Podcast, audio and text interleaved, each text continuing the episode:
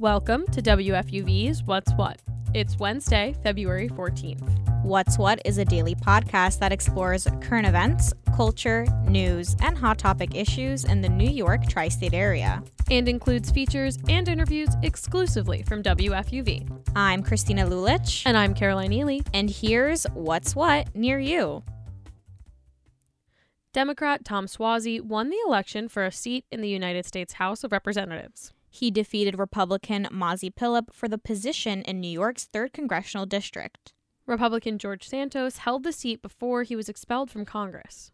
Suozzi's win marks his return to Congress. He relinquished his seat in 2022 to run for governor against Kathy Hochul. The 3rd Congressional District covers the neighborhoods of Little Neck, Whitestone, Glen Oaks, Floral Park, and Queens Village in Queens. It also includes large areas of Long Island's Nassau County. Suozzi had nearly 54% of the vote. He beat Pilip by more than 13,000 votes in the politically mixed district. Thousands of rideshare workers are participating in a Valentine's Day strike to demand better pay and benefits. The drivers plan to park their cars and picket at major U.S. airports in cities such as Chicago, Philadelphia, Miami, and Newark. There will even be protests in the United Kingdom. The group organizing the effort, Justice for App Workers, represents over 130,000 ride hailing and delivery workers. These drivers are seeking higher wages, access to health care, and an appeals process to prevent sudden deactivation by companies. While Uber and Lyft have not commented on the potential impact of the protest, these strikes draw inspiration from last year's successful strikes at U.S. automakers. They resulted in more lucrative contracts for their unionized workers. The Community Food Bank of New Jersey is currently working to fight food insecurity across the state. And as WFUV's Sarah Morales reports, the food bank hopes to expand its mission with a new box truck. The Community Food Bank of New Jersey is celebrating the expansion of its vehicle fleet with a new 26 foot box truck. Elizabeth McCarthy is the organization's president and CEO. She says the generous donation will help the food bank deliver on its mission for the community. There's been a real shift over the past few years to be able to get people much more produce and protein. And obviously, if we're transporting things like proteins, um, we want to have refrigerated trucks doing it for food safety purposes. Uh, so really enables us to be to have kind of a better distribution system to get food to our partners. The food bank will continue to work closely with soup kitchens, food pantries, and emergency shelters. They say they hope this expansion will allow smoother operations and lead to more agency partnerships. I'm Sarah Morales, WFUV News. Another Sesame Street character has sparked conversation between many users on X, formerly known as Twitter. The furry blue Muppet Grover is best known for having different jobs since he arrived to Sesame Street in 1970. Grover announced that he added journalists to his long list of professions on X. The tweet says As a news reporter, I always do my research before I break a story. I am confident to report that you are so special and amazing. While the tweet didn't spark as much controversy as when Elmo tweeted asking everyone how they were doing, it did get a lot of responses from journalists. They thanked him for his hard work and welcomed him to the industry. But other journalists responded with some dark humor, tweeting about how Grover was part of the latest round of newsroom cuts. It shed some light on the problems with the journalism industry. Roughly 3,000 journalism jobs were cut in 2023, and media companies made over 20,000 cuts overall. That's according to a report by the executive outplacement firm Challenger, Gray and Christmas. People are celebrating Valentine's Day all across the world. Here in New York, some couples are headed to Times Square for the annual Valentine Heart exhibit. It's the 11th year of the event. In 2009, the celebration kicked off by showcasing a giant heart sculpture in Duffy Square. Every year, there's a competition that determines what sculpture will be featured. This year's winner was an 18 foot tall X on 46th Street and Broadway. It'll be on display until the end of the month. Once the first sculpture was showcased, Times Square Alliance staffers noticed people kissing and proposing in front of it. Newlyweds even joined in on the fun by taking wedding portraits on the ruby red stairs next to the heart. In 2012, the event was expanded, and selected couples were offered a Times Square wedding where some of the expenses would be covered by the Times Square Alliance. According to the Alliance, 33 couples have been married in Times Square since its Valentine's Day sculpture exhibit event began. And since we're talking about celebrating love on Valentine's Day, let's highlight some of Billboard's top 50 love songs. The list ranges from 50s ballads to songs you'd hear in the club. and the list featured artists like Janet Jackson, Stevie Wonder, and Beyonce. Billboard ranked Endless Love by Diana Ross and Lionel Richie at number one. It was at the top of the charts for nine weeks in 1981.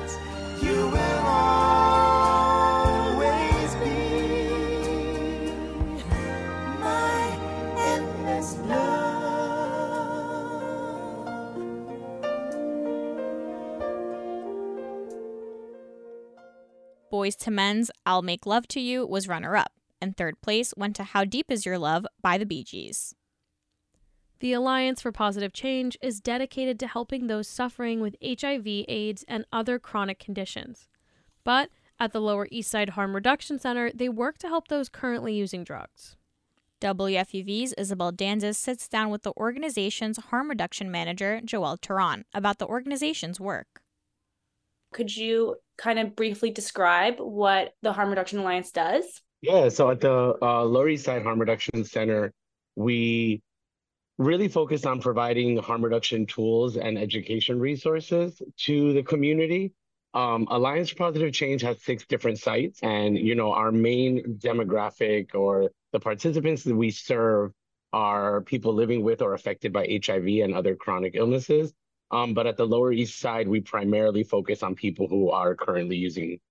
Okay, and then why is um, taking harm reduction tactics a productive way to kind of uh, uh, help people who are affected or are currently experiencing addiction? I mean, I think like honestly, the the biggest thing with harm reduction is like we're just trying to make sure people stay alive. Like that's like our main goal. And you know, we're letting individuals identify the resources or the help that they need. Why is um, the Alliance for Positive Change important and why is that goal important?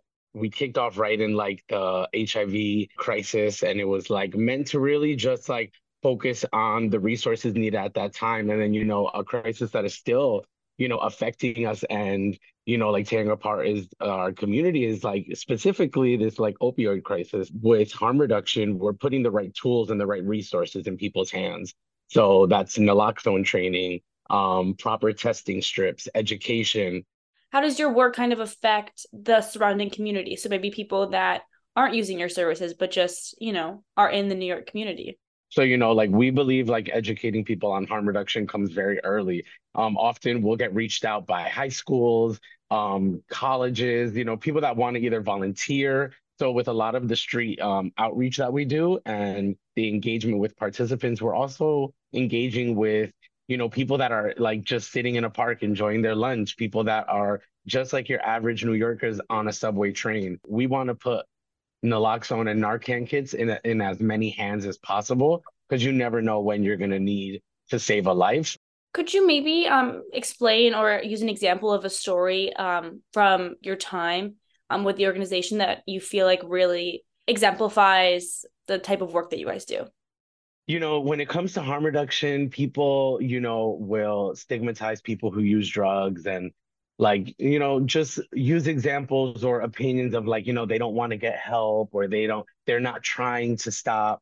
And you know i've had firsthand you know like in addition to managing one of the programs at the lower east side i have my own caseload. So i've been able to see people that i've engaged with right off the street that are you know homeless and don't have much hope left. And then when we think about the services that we connect them to and then, you know, we show them that there is a place where they can come. We have drop-in services.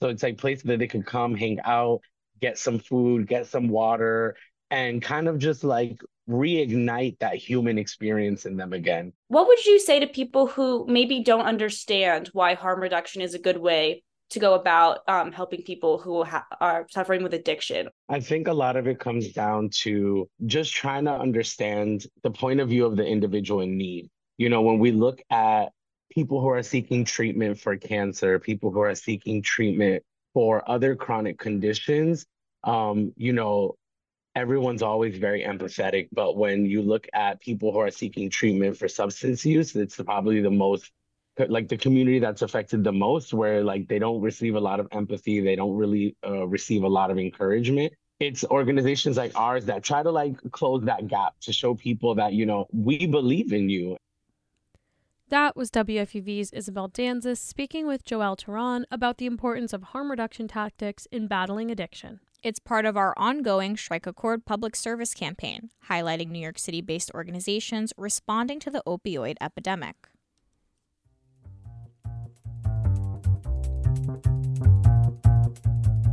And that's our show for today. But check back with us tomorrow around 3 o'clock for the latest news, exclusive interviews, and feature stories from FUV. And as always, you can find more from us at WFUVnews.org and wherever you get your favorite podcasts. I'm Christina Lulich. And I'm Caroline Ely, and that's What's What.